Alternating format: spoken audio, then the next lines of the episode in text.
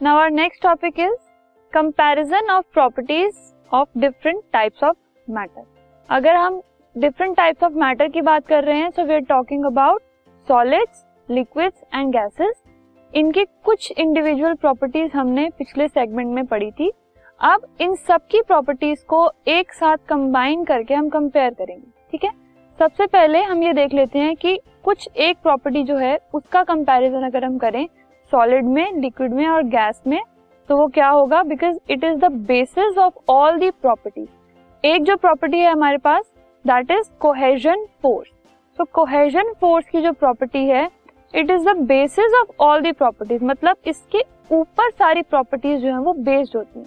जब भी अगर आपने कोहेजन फोर्स वाली प्रॉपर्टी को समझ लिया कि कोहेजन फोर्स सॉलिड में कैसे काम कर रहा है लिक्विड में कैसे काम कर रहा है गैस में कैसे काम कर रहा है सो so, इसका मतलब ये है कि आपने सॉलिड लिक्विड गैस की बाकी सारी प्रॉपर्टीज़ को समझ लिया। So what do you mean by cohesion force cohesion force is force of attraction between particles of same substance same substance मतलब एक ही सब्सटेंस की बात कर रही हूँ मैं। अगर मैं चेयर की बात कर रही हूँ तो चेयर के पार्टिकल्स टेबल की बात कर रही हूँ तो टेबल के पार्टिकल्स ऐसा नहीं है कि चेयर के पार्टिकल्स और टेबल के पार्टिकल्स के बीच में फोर्स ऑफ़ अट्रैक्शन नो अगर चेयर के पार्टिकल्स की बात हो रही है तो चेयर के ही पार्टिकल्स जो हैं, वो आपस में एक दूसरे को जो अट्रैक्ट कर रहे हैं that is cohesion force of the particles of chair लेकिन अगर मैं टेबल की बात कर रही हूँ तो सिर्फ़ टेबल के पार्टिकल्स की फोर्स ऑफ़ अट्रैक्शन की बात हो रही है।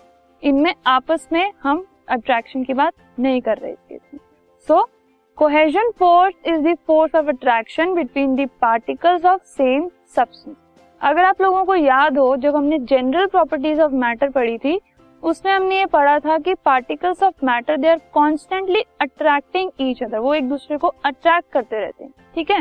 सो अगर अट्रैक्ट कर रहे हैं, इसका मतलब उन सब के अंदर कोहेजन फोर्स है। अब कोहेजन फोर्स तो है सबके अंदर, लेकिन सबके अंदर अलग तरह की कोहेजन फोर्स है। फ़र्स्ट केस में अगर मैं देखूँ if I am talking about solids तो सॉलिड का अगर मैं ये एक ऑब्जेक्ट अगर मैं ले रही हूँ if this is a solid object ठीक है? तो इस केस के अंदर क्या है? एक ब्लैक बॉक्स है जो कि सॉलिड ऑब्जेक्ट को दिखा रहा है, ठीक है? उसमें ब्लू डॉट्स हैं जो कि उसके पार्टिकल्स को दिखा रहे हैं। एंड ये जो येलो एरोज आप देख रहे हैं, ये जो येलो एरोज हैं, ये आपको ये बता रहे हैं कि एक तो सॉलिड के अंदर जो पार्टिकल्स है, उनके अंदर स्पेसेस बहुत कम है एंड क्योंकि ये ब्रॉड एरोज है मतलब उसके अंदर अट्रैक्शन सबसे ज़्यादा है, ठीक है?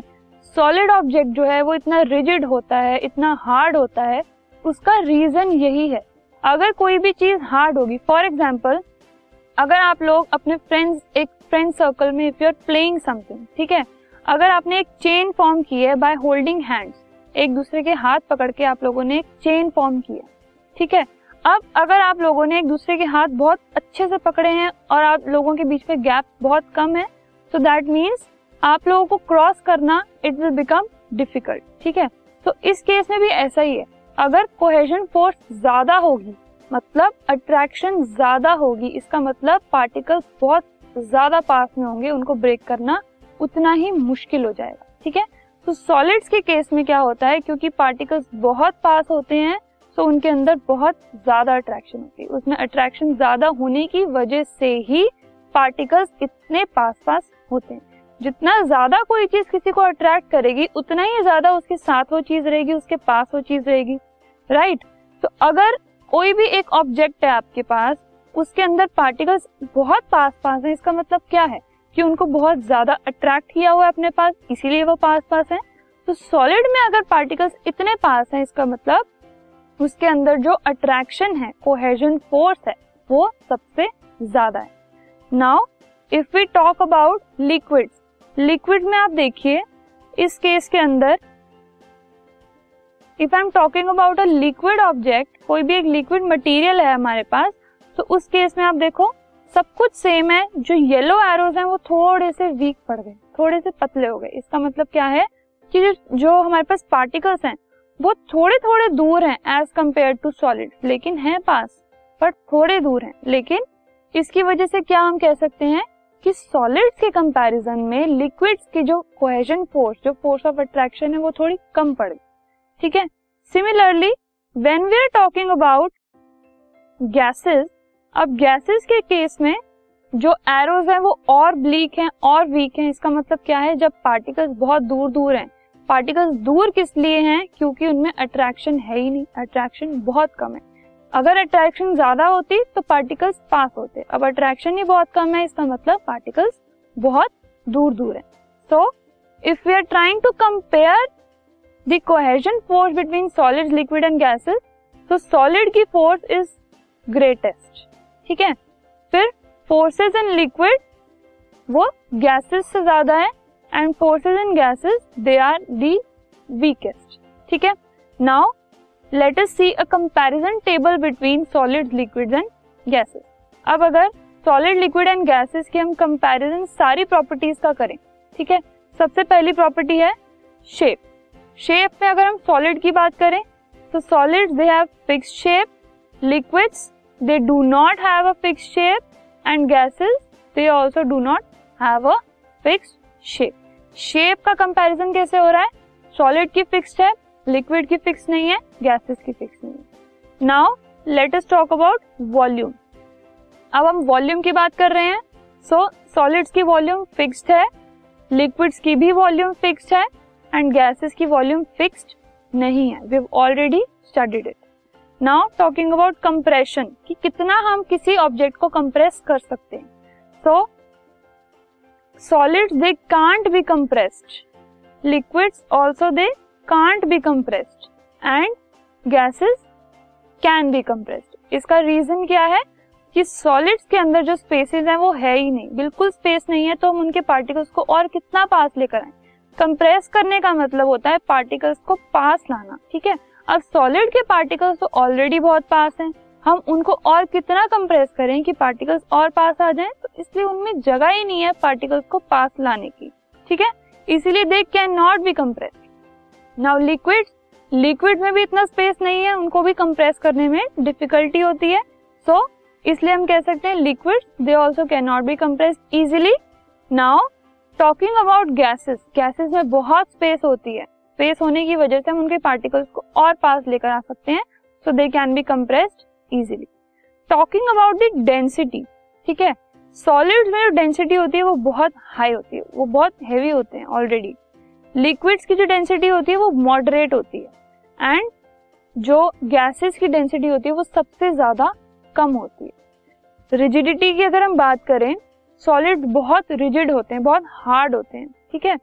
So they have high rigidity ठीक है? जिसमें हाई रिजिडिटी होगी, वो हार्ड होंगी, ठीक है? And liquids they have moderate rigidity इतने हार्ड नहीं होते लिक्विड्स एंड गैसेस में तो बिल्कुल हार्डनेस बिल्कुल फिक्स कोई भी चीज़ होती ही नहीं है so rigidity is negligible talking about the fluidity fluidity का मतलब होता है टेंडेंसी टू फ्लो कि कोई भी चीज़ फ्लो कर जाए, बह जाए, उस चीज़ को हम कहते हैं फ्लूडिटी अब सॉलिड्स तो फ्लो कर नहीं सकते सॉलिड्स तो बह सकते नहीं है तो इसलिए the fluidity of solids is negligible liquids flow करते हैं अगर हम वाटर को स्पिल कर दें ठीक है गेर दें तो वो क्या होता है? फैलने लगता है। सो so, मतलब उसमें हाई हाई फ्लूडिटी है। सिमिलरली अगर हम गैसेस की बात कर रहे हैं तो गैसेस तो ऑलरेडी बहुत फ्लो कर रही हैं वो आप, आपके आसपास एयर में अगर हम देखें जितनी भी गैसेस हैं they are flowing only so the fluidity of gases is very high last is storing capability अगर हम किसी भी एक कंटेनर में सॉलिड को डालते हैं तो उसमें थोड़ी थोड़ी जगह रह जाती है। तो इसका मतलब they do not fill the container completely solid जो है, जिस कंटेनर में हम उसको डाल रहे हैं, उसको कंप्लीटली फिल नहीं कर सकते। कुछ कुछ जगह उसमें रह ही जाएगी। सिमिलरली अगर हम लिक्विड की भी बात कर रहे हैं तो वो भी कंटेनर को एकदम हंड्रेड परसेंट फिल नहीं कर सकते। उसमें भी हल्के से पोर्शन रह जाएँगे जो कि फिल हुए बिना रह गए। ठीक है? लास्टली टॉकिंग अबाउट गैसेस तो gases fill their container completely ठीक है? जितने भी हमारे आसपास छोटे छोटे अगर जगह भी रह जाती है छोटे छोटे होल्स भी रह जाते हैं पोर्स रह जाते हैं, उसमें भी एयर अपने आप को फिल कर लेती है। सो गैसेस जो होते हैं, वो अपने कंटेनर को एकदम 100 परसेंट कम्प्लीटली फिल करते हैं।